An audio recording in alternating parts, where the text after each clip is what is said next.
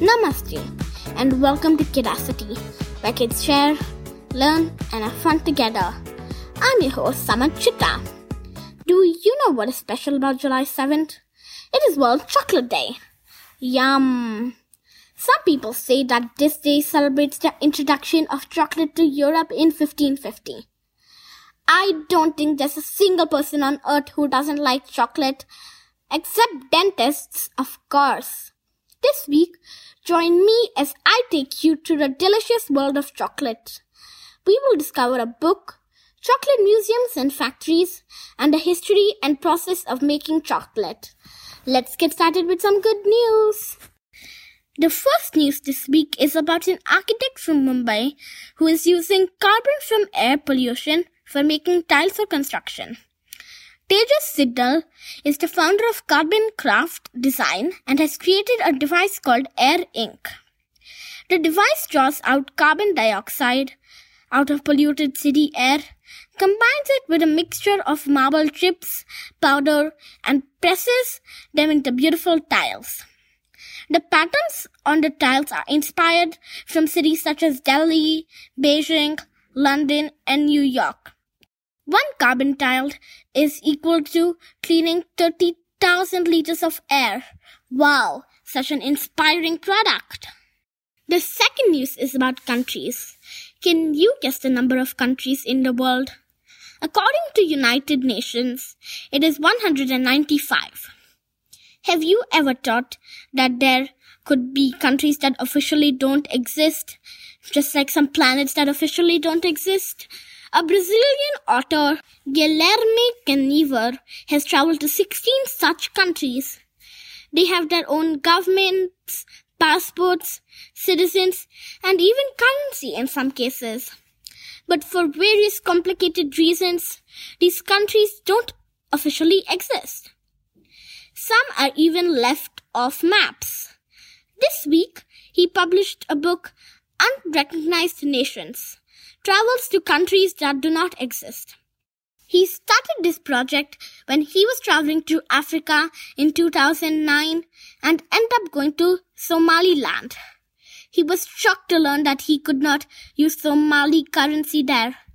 Despite gaining independence from Somalia in 1991, Somaliland had never been recognized as a country. Other countries he has visited include Kosovo near Serbia, Abkhazia and South Ossetia near Georgia, and the Republic of Artsakh near Armenia. In my last episode, I spoke about Encyclopedia Britannica, and an interesting section on their website which tells us about important events that happened in history on the same day. Starting with this episode, my last news item will cover an important event from history that happened this week, and I'm calling it Wow History. This is Wow History. This week in 1497, Vasco da Gama, a Portuguese explorer, sailed from Lisbon with a fleet of four vessels on his first voyage to India. He ultimately opened a sea route from Western Europe to Asia through the Cape of Good Hope and became the first European to reach India by sea. In 1889, journalist Charles Henry Dow published the first issue of the Wall Street Journal.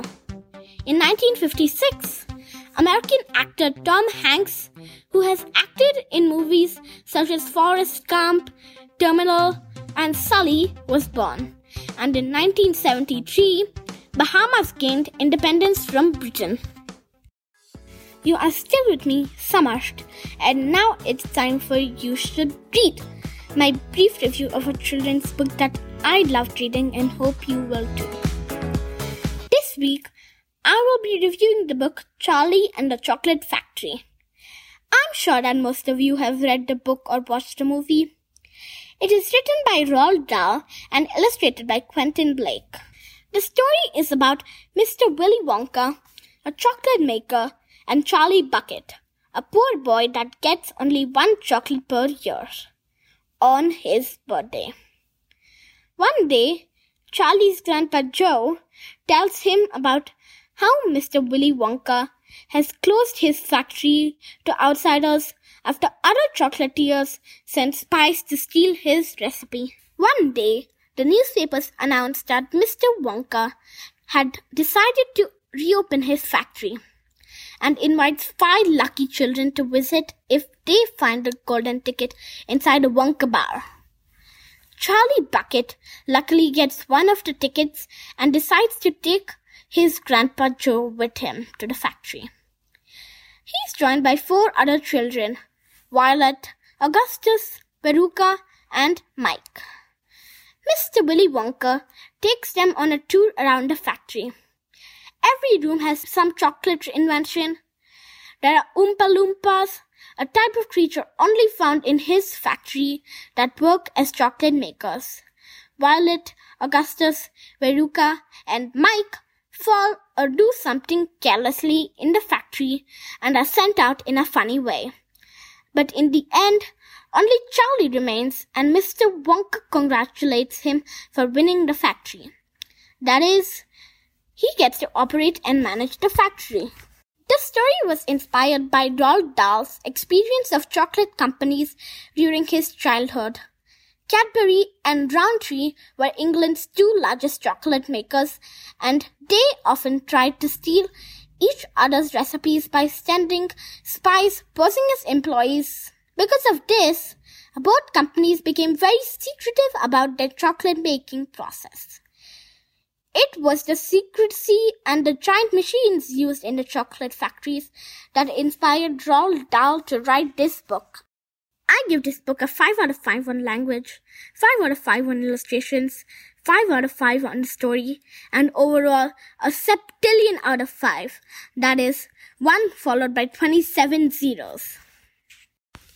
There are many museums and factories around the world that can help us discover the history of chocolate and the process of chocolate making.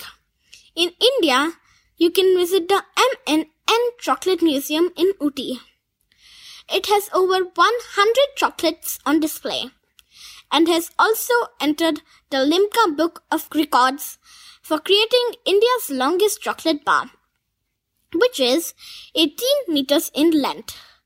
Apart from this, the museum contains structures and models prepared out of different kinds of chocolate, including a life-size mannequin which is dressed in clothes made out of chocolate. Hershey's Chocolate World in Pennsylvania, USA is very popular for its chocolate tours. Most chocolate companies have a tour. You can visit their website and book a tour as per their schedule. And if you're interested to learn how to make chocolate, you can attend the chocolatier program conducted by Art Chocolat.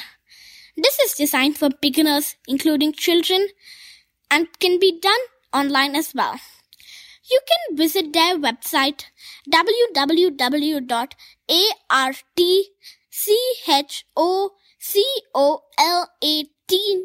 t.com for more information. We are almost at the end of the show, and I want to leave you with some interesting information about chocolate. Chocolate comes from the seed of the cacao tree, which grows mostly in Mexico, Central America, and Western Africa. Cacao seeds have a very bitter taste and are fermented to develop the flavor. After fermentation, the beans are dried cleaned and roasted. After roasting, the shell is removed to produce cacao nibs, which are then ground into cacao mass, pure chocolate in rough form. This mass is then mixed with other ingredients and molded to give various shapes and flavors. So much to learn about chocolate. I hope you all had fun listening to episode number 8. Chocolate makes everything better. Until next week, stay safe, eat a little bit of chocolate, and Jai Hind from Curiosity.